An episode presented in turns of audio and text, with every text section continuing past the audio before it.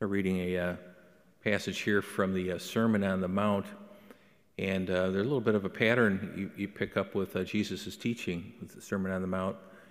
He says, You have heard that it was said, but what I say to you is. And so he's, uh, his kingdom principles, you know, uh, vary from you know, the, some of the Mosaic tradition. You know, Jesus came to fulfill the law. But there's, uh, when he's talking about the truths of the kingdom of heaven, kingdom of God, it's, uh, you have heard it said, but what I say to you is, and this is probably one of the more, the more uh, challenging ones. You have heard that it was said, You shall love your neighbor and hate your enemy. But I say to you, love your enemies and pray for those who persecute you. You know, that, that kind of almost goes against our, uh, our kind of our instincts and our nature, you know, when even we kind of see it like with little kids. And I, I mean, I grew up with two brothers. And, uh, you know, if we, um, someone kind of hits you, you, you, you hit back, sometimes even harder. And uh, it, it's, almost, it's almost instinctual. And um, fortunately, adults do, don't do stuff like that, isn't it? You know, just kidding on that one. You know, might, might even be might even be might even be worse. And uh, so, but Jesus say our, our, Christian faith causes us to uh, leads us to be to be different, and uh, we need to be elevated by God's grace to live out the uh, the Sermon on the Mount, because everything in a, everything in our being we kind of are, are moved toward retaliation or, or, revenge, and it's kind of the way of the world, isn't it? I just watched the news, and so. Uh, but you even get into our personal lives, maybe workplace, family. Can uh, revenge happen in places like that? Certainly can.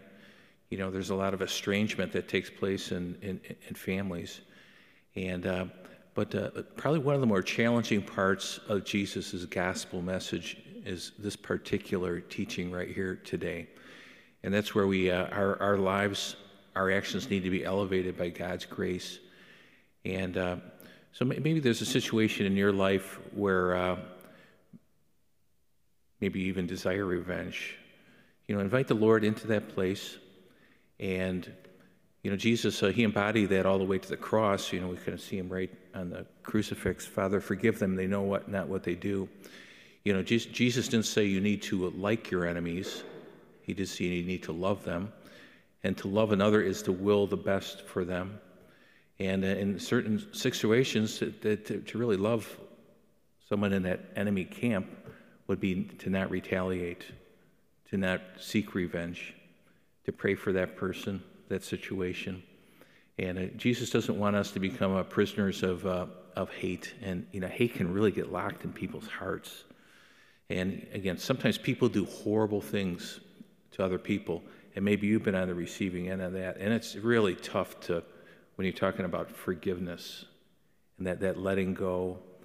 And it, it's a challenge. But with God, God's grace, I always tell people, you know, just, just ask Jesus for the help to move in that direction. It may not happen overnight, but you just don't want that, uh, that hatred stuff to get locked inside of you.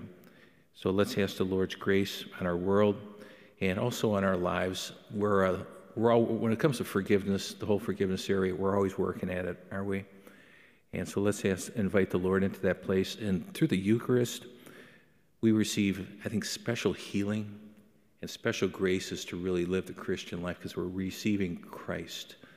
And uh, what Jesus did on the cross, he will strengthen us to do as well.